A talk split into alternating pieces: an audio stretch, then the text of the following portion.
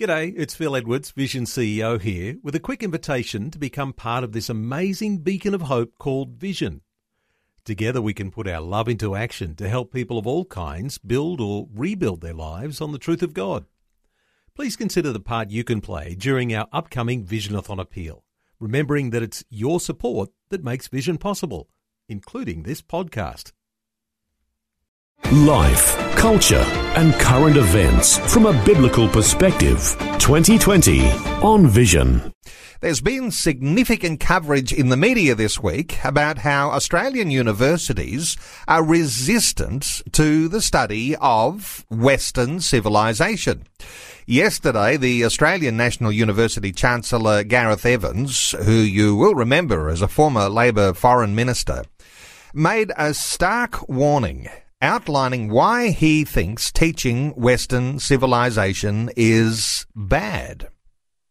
Well, as a Christian, you may wonder what all the concern is about, since much of what we call uh, Western civilization has been influenced and shaped by Judeo-Christian values. And we live in a free and flourishing society. So, why are Australian universities resistant to philanthropic funding from the Ramsay Centre to promote an interest in Western civilization? Now, the Ramsay Centre is offering universities ongoing funding as part of a $3 billion bequest from the late healthcare magnate Paul Ramsay. So let's get some insights into this controversy and uh, try to make sense of it from a Christian perspective. Special guest joining us over this next hour, Dr. Stephen Chavura is a political theorist and intellectual historian. He's been a lecturer at the Department of Modern History, Politics and International Relations at Macquarie University in Sydney and more recent development there, teaching history at Campion College in Sydney. Uh, Dr. Stephen Chavura, welcome back to 2020. Great to be here. Um, looking forward to the discussion. Uh, well, Stephen, uh, let's start with your thoughts on Gareth Evans, uh, the Chancellor at the Australian National University, his warning now to other universities uh, to resist a focus on Western civilization. Uh, what, are, what have your uh, thoughts been about that, that statement that he's made? Yeah, I mean, it raises uh, one of the the the, uh, the, confusions in the debate over the last six months about exactly what Ramsay are trying to do. Uh, there are some who say that well, what's happening in the universities is that Western civilization isn't being studied anymore. Uh, but that's actually not quite the case. I mean, when I went through uh, university, admittedly it was 20 years ago at Western Sydney University, uh, we studied um, lots of uh, Western civilization, Australian history, European history, but we also did Asian history. And I think you'll find most universities in Australia, their history departments would focus probably on the West. Uh, so, you know, universities do probably, for the most part, focus on the West. Uh, I, I think where things uh, get a little, uh, where the problem lies is the exact attitude that they take towards the West in these classes. And it tends to be a very left wing, uh, condemnatory uh, attitude towards the West to the effect that really not, almost nothing good uh, can come out of Western thought or institutions. It's really just a history of oppression. Uh, so, I mean, there are, there are these sorts of uh, confusions in the debate, but on the suggestion that that universities should resist focusing on Western civilization, even if that suggestion was made. Uh, it would be an absolutely ridiculous suggestion to make because what other universities other than Western universities would be would, would be most qualified actually to to teach about themselves. Um, they sort of know they sort of know their own heritage from the inside out, and Western universities aren't teaching Western civilization, then how are people outside of the West going to get that sort of inside perspective on exactly what Western civilization is? So the, the notion that uh, the, the emphasis on the West should be reduced or minimized or that it's somehow pernicious uh, is foolish, in my opinion. Uh, let's just pause for a few moments to reflect here on what Western civilization is. Sometimes it sounds a little bit like a, an ethereal type of a terminology and means an awful lot of things, and it's obviously very sophisticated. But when we talk about Western civilization, uh, hand in hand with that, uh, we've got Western culture. We talk about the Western world, Western yeah. society. Uh, your thoughts, just quickly, if we were able to just define that, and uh, for some listeners who'll be thinking, well, yes, I've heard all of this terminology about Western civilization. What does it actually mean? When did it actually start? And how did it actually, you know, gather momentum and make all this big difference? Yeah, um, look, it's a, it's, it's a very difficult question to answer in terms of what Western civilization is, because Western civilization, uh, whatever it is, has, has never been static. It's, it's always been evolving. Uh, you know, you might describe any civilization as not so much a collection of unique ideas, but a unique collection of ideas. That is, that you know, the, West has has um, a collection of ideas, some of which may be found in other civilizations. Um, so, for example, you know, um, uh, monotheism, for example, is found in both Western and Islamic uh, civilization. But, say, monotheism and liberal democracy is something that is unique to the West. So, Western civilization is a kind of unique combination of ideals, and historical processes. Um, and so when we talk about Western civilization, generally speaking, you know, we, we tend to talk about the ideas and institutions and, and modes of literature that you, you might say emerged uh, from ancient Greece and over time in dialogue, often with civilizations that would be considered non-Western, like Islamic, uh, Persian, and and and uh, Judaic, uh, the, the, a sort of se- a series of institutions and ideas emerged in a dialogue uh, that we would call Western.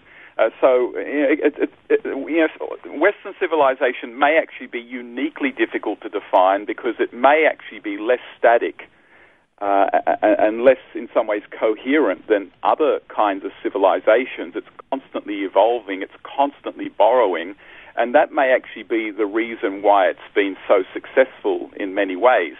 Um, to, to, take one example, yeah, absolutely, Christianity is central to Western civilization, but of course it's, it's central to Western civilization from the first century onwards, not before that.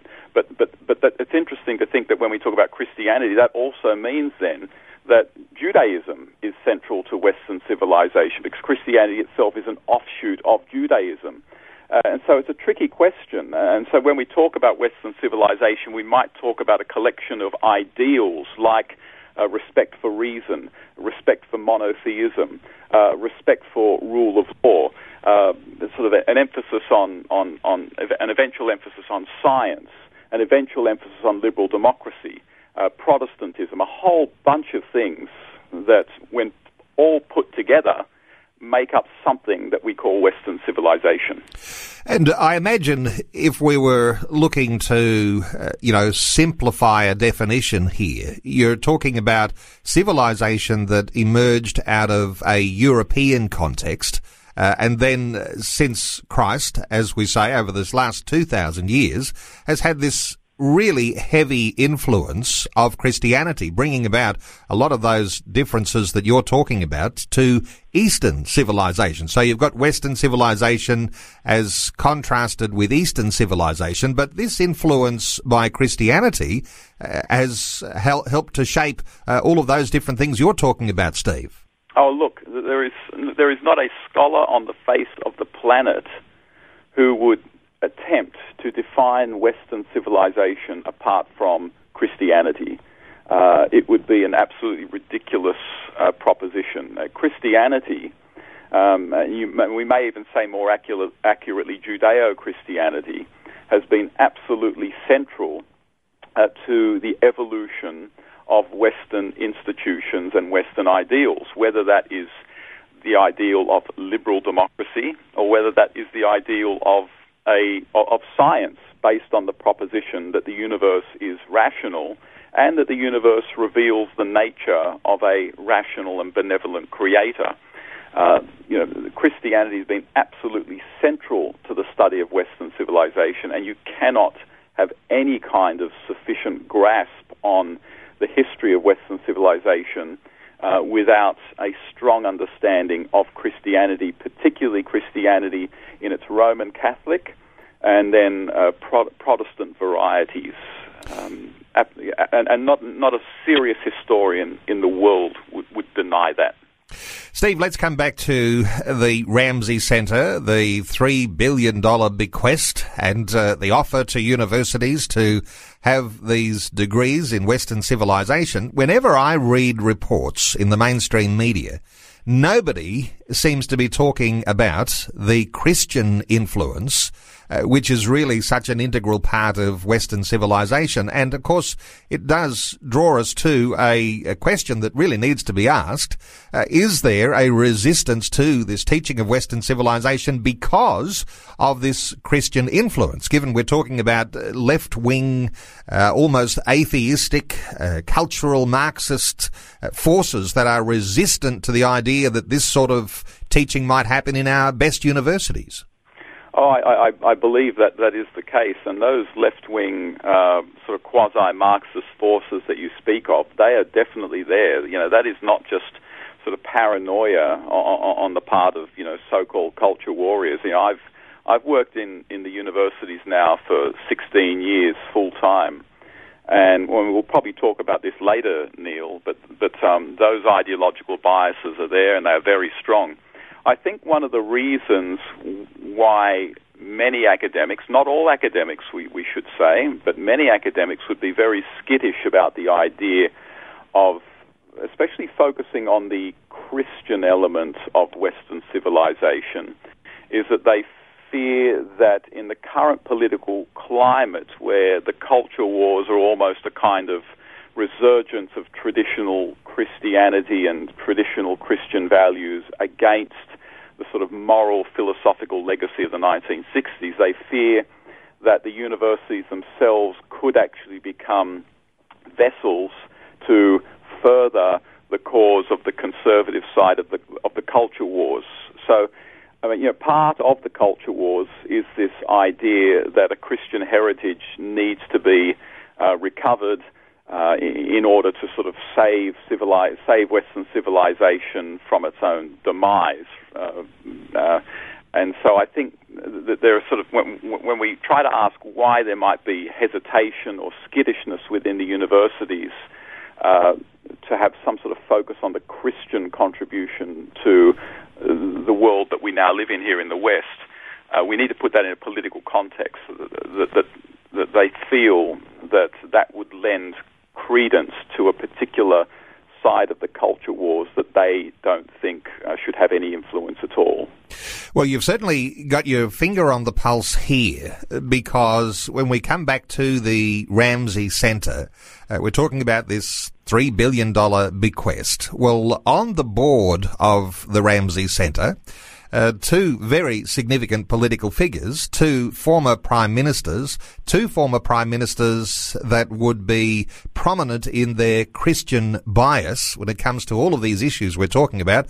Talking about, of course, uh, John Howard and Tony Abbott. They are on the board. Uh, so the fact that they are on the board, uh, does that in fact politicise this whole issue of the funding? And is that, do you think, uh, where the red light or the caution light is coming from uh, these university chancellors and those who are lecturers in universities to say, hang on a second, this looks a little bit like it's a politicised funding and, as you say, who wants to put a stopper uh, on some of the left wing bias that seems to be so prevalent in universities?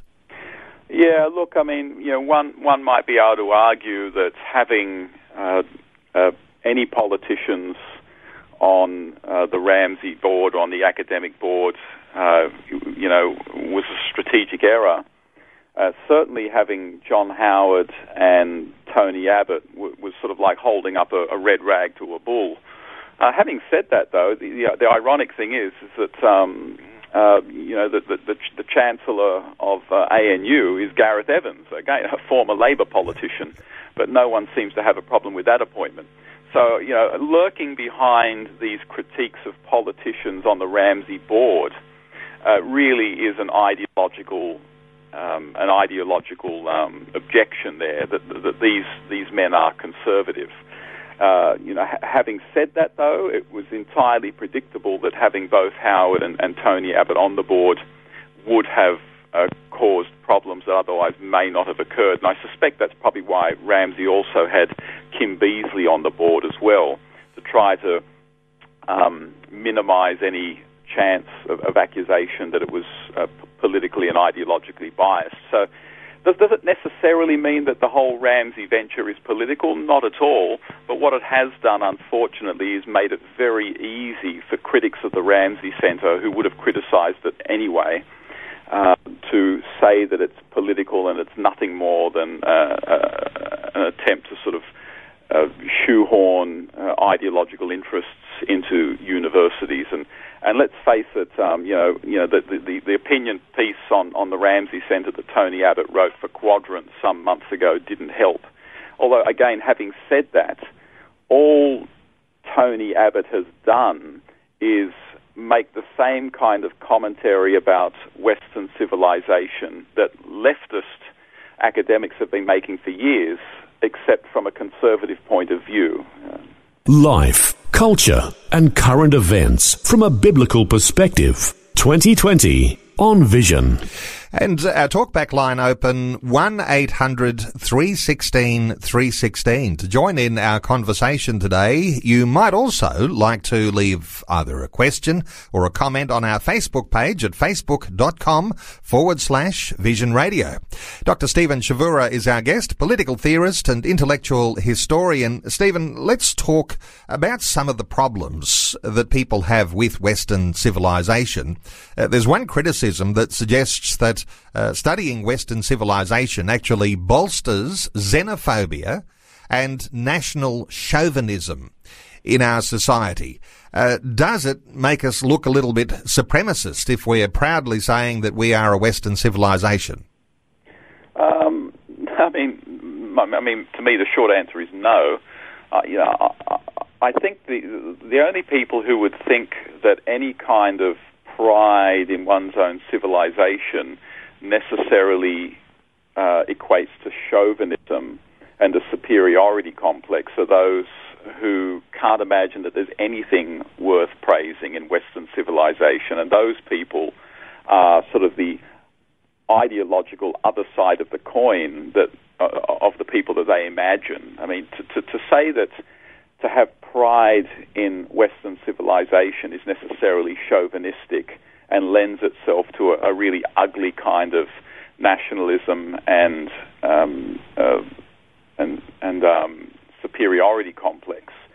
Um, really reveals one's own uh, leftist ideological position more than it reveals anything untoward on the person who actually takes pride and interest in their own civilization. So I don't I, I don't consider that a, a strong uh, criticism of the Ramsay Centre at all. Okay, so uh, this idea of a triumphalism, uh, you know, we're from a Western civilization, therefore we're better than every other civilization. That doesn't hold water for you. It's a matter of uh, these civilizations uh, will clearly all have their own strengths and they'll clearly have their weaknesses. Uh, but uh, the fact that people want to come and study in a place like Australia and perhaps pick up uh, some of the uh, Western civilization that might rub off the, on them in universities might be a, a way that people would be actually complementing Western civilization. What are your thoughts on uh, on the attitudes that others from different pasts, yeah. different histories around the world might have? Yeah, well, as you as you say, Neil, the fact of the matter is that uh, people around the world come to Western universities to study in our institutions, which evolved in the West. Um, that that is very very common. Uh, less people from the West are travelling to the non-West uh, to study, and so that must indicate that maybe not in the minds of many left-wing academics, Uh, but certainly in the minds of the people that these left wing academics think that they're speaking for, that there is something of great value and something to be really gained from the institutions that have emerged out of Western civilization. I mean, Neil, you know, people vote with their feet. And if Western civilization was as terrible uh, and as oppressive as a lot of people say that it seems to be right now, then why are so many people coming uh, here from the West to study in our institutions? Why are English speaking degrees so valuable in Asian countries, for example?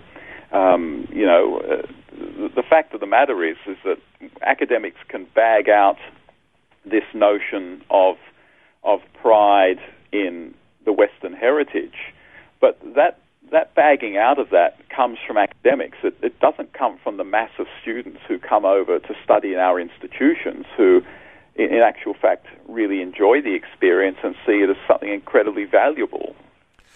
If Western civilization, in fact, is superior to some of the other civilizations that we might be able to point to, uh, is there a certain sense that we need to be very humble about that? But uh, humility doesn't mean, I imagine, uh, ignoring our history and trying to erase it from the past. Uh, because I imagine that if Western civilization has done so much good, we perhaps need to have a little bit of pride in that, Steve. Yeah. Well, humility arguably isn't a, a, a trait of, of, of, many civilizations.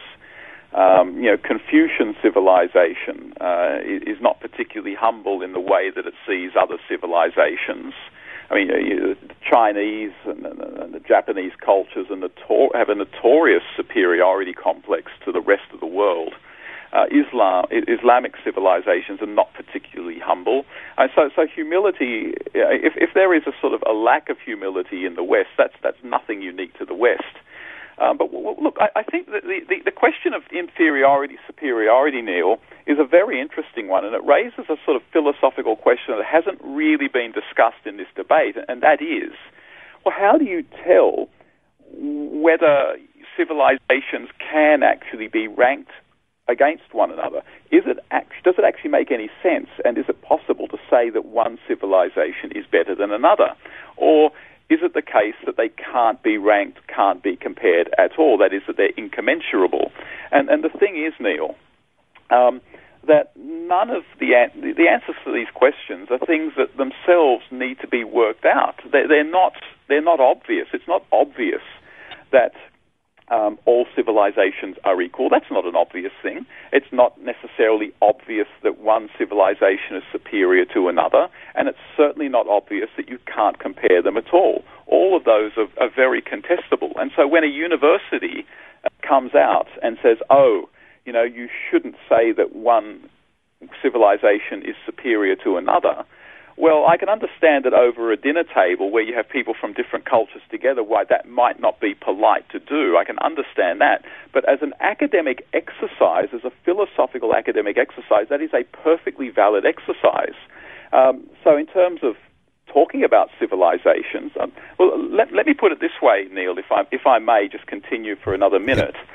If you can criticize the West and bag out the West and say, well, the West has been oppressive uh, the West has rejected equality, uh, the West has been xenophobic, then that assumes that there are some objective standards by which we can measure civilizations. That civilizations that are more oppressive than others, that are more xenophobic than others, that are more inegalitarian than others, must be inferior, uh, at least in respect to those values. So being able to crit- critique your own civilization presupposes that there are objective standards by which civilizations can be critiqued. And that almost lends itself to the suggestion that you can actually rank civilizations based on the extent to which they fulfill positive ideals um, and it's interesting to say that those who bag out Western civilization for being oppressive and, and, and, and inegalitarian and, and, and, those kinds of things, the very ideals that they are drawing on to bag the West out are in many ways Western ideals. They themselves are drawing on the Western, uh, on, on, on a Western strand of thought uh, to bag out the West itself. And so there, there are all these unresolved questions that are interesting to resolve, and, and they shouldn't just be shut down because they're politically incorrect. Uh, the question of whether you can rank civilizations or not is a perfectly valid philosophical question. Well, our listeners might like to contribute. Our talkback line is open on 1800 316 316. Less than three minutes out from the news, let's take a call from Liz in Jacobs Well in Queensland. Hello, Liz. Welcome along. Hello. Liz, what are your I'll thoughts? Try and, I'll try and make it really quick because I know you're coming up to the news. Uh, I just kind of think that we're not talking about uh, anything openly anymore without more friction than is sensible. So, but I wanted to say with the lady that um, spoke about xenophobia and, and uh, male chauvinism, didn't Western, Western civilization give we, me, women, the vote? I mean, shouldn't it be open for discussion to look at the good and the bad that came with it? No, we didn't treat Aboriginals particularly well. About time we get that out in the open. I agree with that. Get it out in the open, sure, but don't use it to bludgeon us. Use it to open discussion and improve things. So Uh, shouldn't there be open discussion on all these topics rather than blocking um, everything in case of because they're afraid of it? Uh, Liz, good thoughts? Uh, a response from Stephen? Oh yeah, Liz. Um, look, that's a great point, and of course it it, it cautions us about um, uh, sort of simplistic uh, statements about well the West is good or the West is bad. I mean, obviously, and we all know this that there are all sorts of good and bad things that emerged out of Western civilization. Um, now, you know, t- you know, take uh, you know slavery for example. Yeah, the, the West indeed did practice slavery, but of course it's also out of out of Western ideas, particularly uh, Christian evangelical ideas being expressed in Enlightenment, that the anti-slavery movement uh, picked up a lot of steam. The same thing goes for religious toleration. I mean, it, it, is, it is definitely the case that Christianity was very, very intolerant for hundreds and hundreds of years. But as Perez Zagorin, the great historian, pointed out in his book, uh, How the Idea of Religious Toleration Came to the West, he, he points out that it's also in the West, and particularly from Christian theology, that ideas of toleration prevailed as well. So the, the, the legacy of the West is both good and it's bad, and to, to merely char- characterize it as one or the other is absurd. And Liz, your your example of, of sort of women's rights is, is an excellent example. Where Steve, I'm going to need to cut in Yeah. because we're about to go to news. I want to thank worries. Liz from Jacobs Well. Uh, Steve, uh, let's continue to take some calls. Let's hear, first of all, from Graham in Cleveland in Queensland. Hello, Graham. Welcome along. Hello, how you doing? Very well, Graham. What are your thoughts for our conversation today? Oh, I was just thinking um, that probably one of the indicators of, of how uh, successful Western society is, and, and once again, not, not wanting to uh, brush aside some of the more negative aspects of, of what's happened in our society and culture, but perhaps one of the things that's indicating how successful and popular it is is the is that the global citizenry is voting with its feet.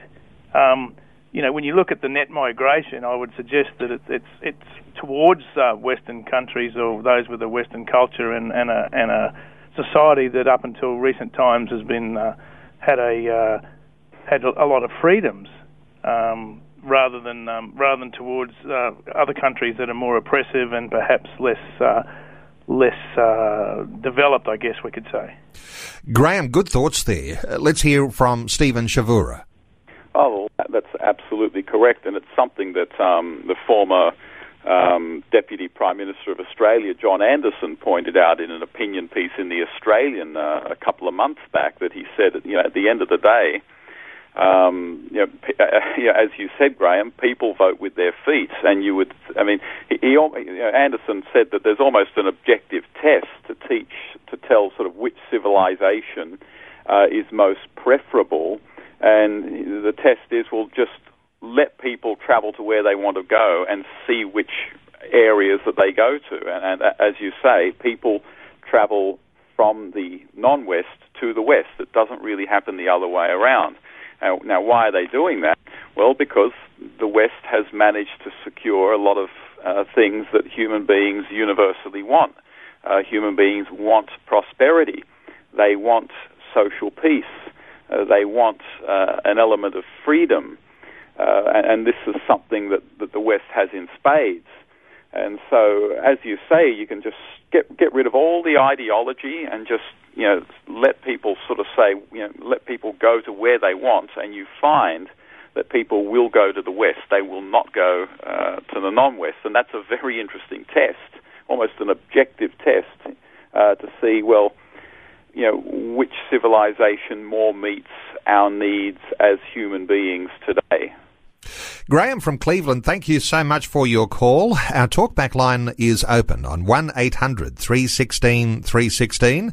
Uh, you might like also to ask a question or leave a comment on our Facebook page at facebook.com forward slash vision radio. Uh, just before we take another call, Stephen, when we hear from people like Graham and and uh, your response too that people will gravitate toward those things are, that are good, uh, I can't resist the thought that people are gravitating towards what is technically the fruit of Christianity. Uh, because as we talked a little earlier about the way the Christian influence has helped to shape uh, the Western civilization over these past 2,000 years, uh, some of these good things that people are gravitating to are in fact the fruit of Christianity. What are your thoughts on, on this particular fruit?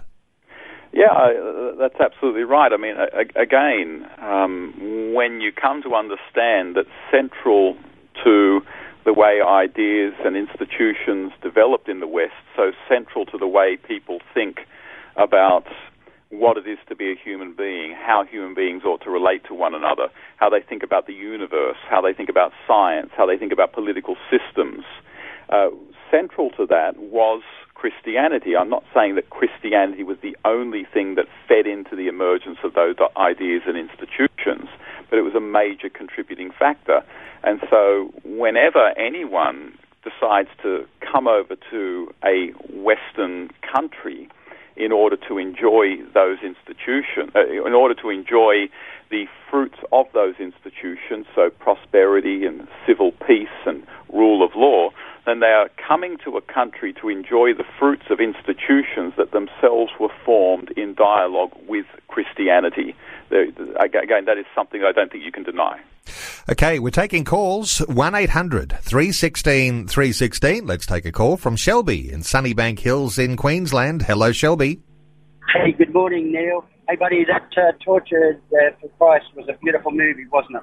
Uh, it um, was, and uh, yes, I did uh, enjoy catching up with you at that movie. Yes, it was exceptionally good. Uh, Shelby, any thoughts for today's conversation? Yes, look, um, you know, I go back to my grandfather. Um, he was known, he couldn't sing in church, but he was the loudest in church, and the, the, the, the church bell um, and little old ch- church, which is at Mount Cotton, still there, um, was the centre of the community. And we've lost that a little bit, but the great thing is our Christian roots are still there from whence this nation was built, and let alone all, of the countries throughout the world, I think, that they keep the basic laws of the Ten Commandments. Um, so it's there, it's just that the secular world of today is trying to break away from it. Um, but they even wanted to chuck the Lord's Prayer out of, the, out of our parliament. Um, but, you know, so that's the point to make. But if I quickly then finish off, you know, we, we did this to the average. I heard that lady talking about the Aboriginal, and a couple of weeks ago, I, I really enjoyed that other lady that you had on. The two of them actually. Shelby, um, let's. Uh, I'll just cut you short there because we'll deal with the point that you're making about, uh, and that's a great point too. Uh, your local church, the centre hub of the community, and uh, I guess part of what we're talking about is uh, the fruit of Western civilization. But perhaps a, a, comment or two from Stephen Chavura on that idea of, of, of how uh, Western civilization actually has given to us these little hubs in the community. And we'd look at them and say, yes, that's the presence of a local church. Well, I mean, Shelby actually brings up a very interesting point, and, and he sort of pointed out how, yeah, you know, in the past, churches were uh, very much central to communities. Uh, in a way that isn't so much the case anymore, but I, I would hope that churches see that one of their missions uh, to sort of reverse the tide of de-Christianization in the long period is to try to centralize themselves in communities again. But it brings up a very interesting point because what uh, Shelby has described is sort of is what we might call secularization, where central to people's lives is no longer the church, but probably something like the state. But secularization may have done two things that have sort of undermined the the perceived appreciation of the link between Christianity and Western civilization.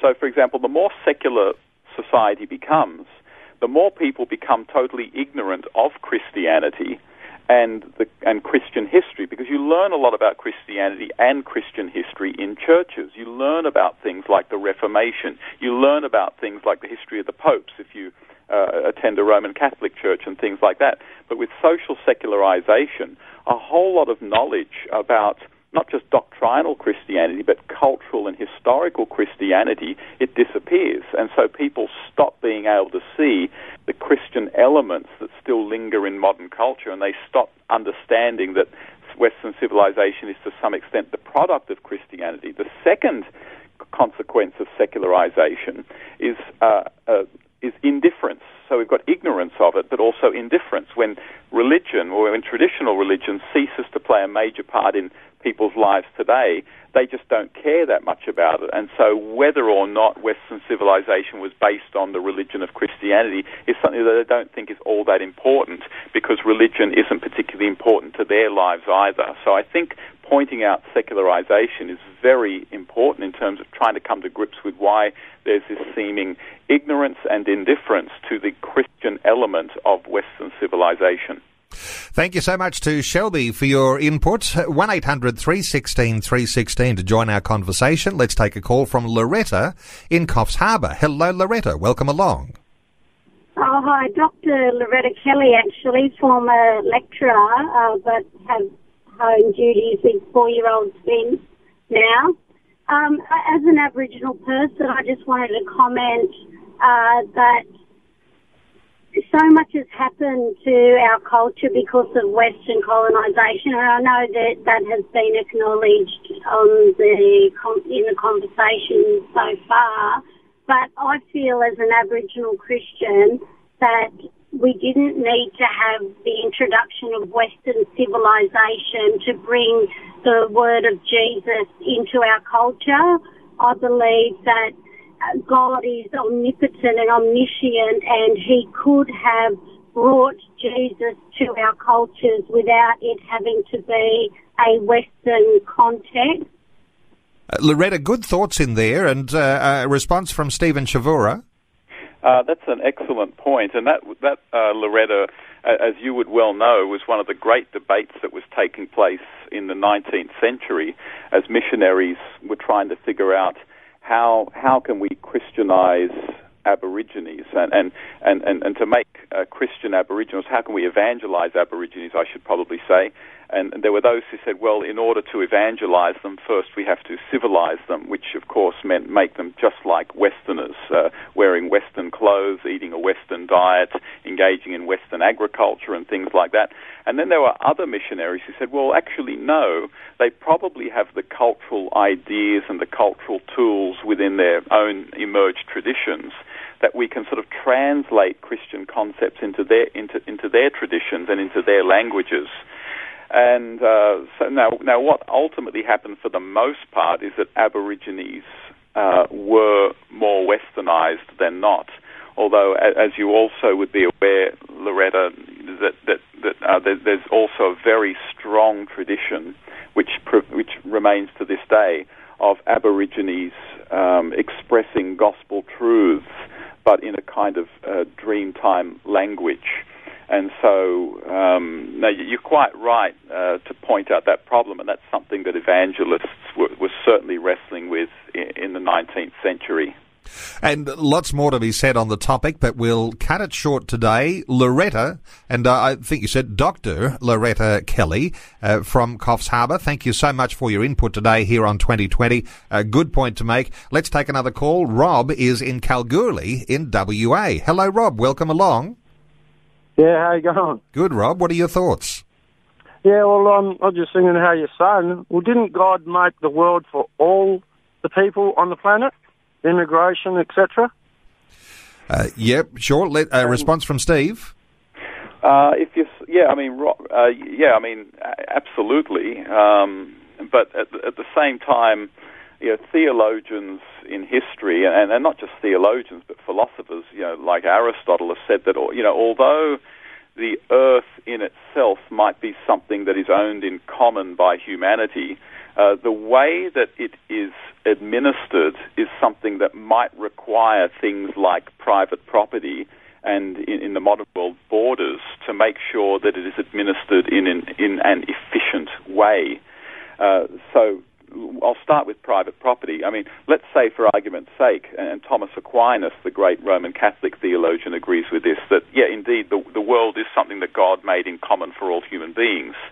Uh, but Aquinas says, but what you'll find is that the world uh, is, is that natural goods are more efficiently administered if there is private property. That is, if people know what they own and what they are responsible for, uh, as opposed to everything being owned by everyone. Because as, the, as Aristotle said uh, in the ancient period, that if everyone owns everything, no one looks after anything because uh, it's always someone else's job. And so, so the, the notion that everything is sort of humankind's in common, in one sense, is not necessarily incompatible with the idea that some that, that, that, that there can be some divisions uh, for the sake of efficiency and for the sake of greater prosperity. And the same could go with borders.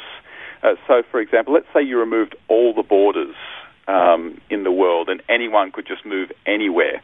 Well, how long, for example, do you think Australia would remain the way it is? How long do you think the population of Australia would remain at about 25 million? I mean, it seems to me that the population of Australia would probably rise uh, millions and millions every year. And so, just as a matter of efficiency and just as a matter of, of good administration and stewardship, you have borders which allow sovereign countries to control their own population, so population doesn't exceed the resources that are available. So it seems to me that the notion that the world is everyone's in common, and yet at the same time we have things like institutions like private property and borders, that there's no inconsistency there at all. Okay, thank you so much to Rob from Kalgoorlie in WA. We'll put a line under uh, calls at this point. Uh, want to draw some loose ends together. Uh, only about five minutes or so remaining in our conversation. And coming back to the Ramsay Centre and the bequest, it's talking, talking about, of course, a $3 billion bequest and uh, ongoing funding for uh, Australian universities. A number of them have been offered this funding to offer these courses uh, in Western civilization. Uh, let me ask you, Stephen Chavura, about the idea that Ramsay Centre representatives wanted to monitor the implementation of the program. Uh, I wonder whether you can comment on whether that's normal for uh, a university course, because one might have thought that uh, if you're studying higher degrees, research degrees, uh, no such restrictions could apply. So, uh, what are your thoughts on on the idea of uh, of influence that might come from the Ramsay representatives?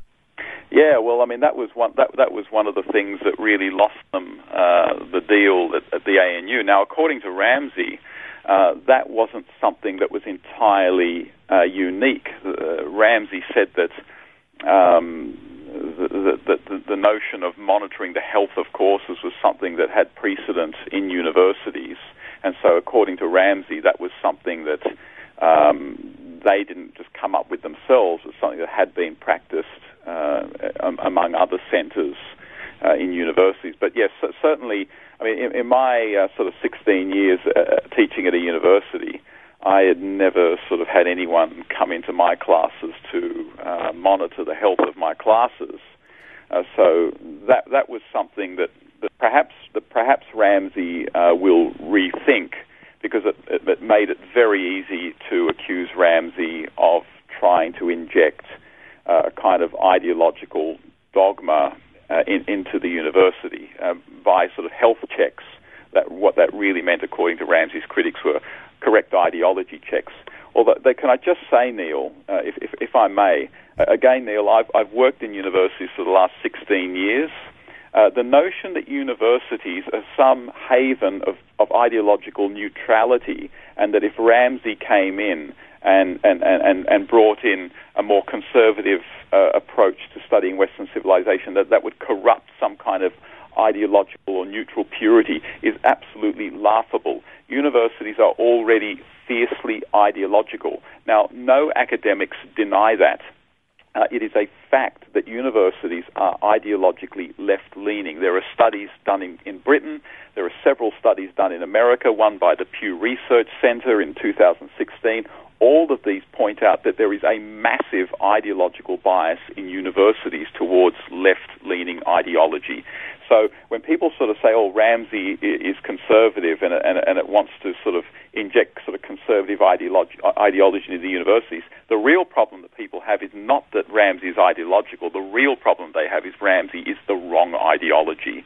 And what we need in universities is not so much some pious ideological neutrality. What we need is ide- actual ideological diversity, where you have academics who are restrained in their biases, but at the same time, you know, they, they teach in, in faithfulness to what they truly believe, but that you have those academics' views being balanced by the views of other academics. And believe me, Neil, that makes for a far more exciting learning experience on, on, on behalf of students. Universities are horribly ideologically biased. So you might appreciate then uh, the cynicism uh, from the Ramsay Centre that if their courses are going to be taught, unless there's some sort of monitoring, then this left-wing, ideologically biased uh, set of lecturers who would come in to teach the course uh, could take the whole thing way off track in the first place. So uh, I imagine that that sort of cynicism, as you're saying, is very well founded. Uh, look, mate, um, absolutely, and, and it'll be very interesting to see what is happening with the Ramsay courses in 10 years' time. I mean, the, the fact of the matter is, um, university humanities departments are loaded with uh, people who are ideologically left. And that's not to say that there are no conservatives, but conservatives are few and far between selection committees are made up of these academics, and so universities have full control over curriculum and over who uh, is appointed. Then it is almost inevitable that uh, you know over a five or ten year period, the courses that the Ramsay Centre offers you know may well differ very little from what is already going on in universities. Now, I'm not saying that that is definite, but um, yeah, it, it is just something that the Ramsay Centre is going to have to negotiate and navigate with universities, and they're just going to have to come up with some kind of way of living whereby the universities uh, are able to run the Ramsay courses, but in a way uh, that is faithful to the aims of Ramsay, which is to study Western ideas in a very, very traditional way, and that is to get philosophically uh, sort of to the, the key philosophical ideas and ideals contained in these great texts to shed light on the ideas that have animated the West, as opposed to simply studying texts in order to uncover uh, how sexist, uh, racist, and homophobic they are, which tends to be the emphasis of of the left uh, in universities over the last uh, 20 to 30 years especially, and I just don't know how things are going to go. Uh, well, the Australian National University, uh, it's uh, very cautious and the blockers are up. Uh, the two other universities, the University of Sydney and the University of Queensland, uh, they are the two that Gareth Evans is warning about the gift horse. He's talking about, uh, you know, the, the, old saying, don't look a gift horse in the mouth. Uh, those two universities, they are now going to be, no doubt, going into negotiation with uh, the Ramsay Centre over this uh, course and this funding. Uh, what are your thoughts about uh, whether they, if they were to knock it back, would there be other universities who'd be then offered these courses? Well, look, here's the thing: uh, the courses really have to go to sandstone universities, or or Ramsay should just start its own institutions, or maybe even negotiate with existing uh, liberal arts institutions that are already doing a very good job, uh, like uh, Campion College in Sydney. But here's the thing: uh, Ramsay courses are meant to be taken only by those who get in the high 90s in, in their HSCs. Now, students who get in the high 90s will tend to go to the sandstone universities. So if Ramsay start moving to other non-sandstone universities, then they're going to find it very difficult, if not impossible, to populate their courses with enough students with marks in the very high 90s. And so they're probably going to have to lower the requirements for their courses. Uh, so, you know, that, that's going to be a problem. Uh, so I, really do hope, and, and I think in actual fact, Neil, that Ramsay will, in fact, sew up deals I think, with Sydney, and, and it wouldn't surprise me if they do manage to sew up a deal with Queensland. And look, I just hope over time, when the ideological dust settles, and, and, and, and, and this is largely forgotten, that the Ramsay Centre will be able to function more or less like any other centre on the university and be able to run courses that try to meet its own aims in terms of a, a, an appreciation of the Western tradition and approaching Western texts from a traditional sort of philosophical uh, sweetness and light, to quote Matthew Arnold, perspective. You know, university centres tend to be pretty autonomous. And I just hope that over time the Ramsay Centre is able to enjoy the same autonomy that other university centres have. Right now it's just embroiled in an ideological conflict but I hope that won't be around forever. Uh, well, Stephen Chavura, time has run out. I want to thank you so much for taking some time today to share your thoughts and heart with us and uh, clarifying, uh, as a Christian, what you might be uh, interpreting when you're actually reading the news. So, really, certainly appreciate your insights and look forward to our next opportunity to chat again. But uh, Dr. Stephen Chavura, political theorist and intellectual historian, thanks for being with us today on 2020. Always great talking to you, Neil. Thank you very much. Before you go, thanks for listening. There's lots more great audio on demand, or you can listen to us live at visionradio.org.au. And remember, Vision is listener supported. Your donation, large or small, will help us continue connecting faith to life for hundreds of thousands of people across Australia and around the world. Learn more or donate today at visionradio.org.au.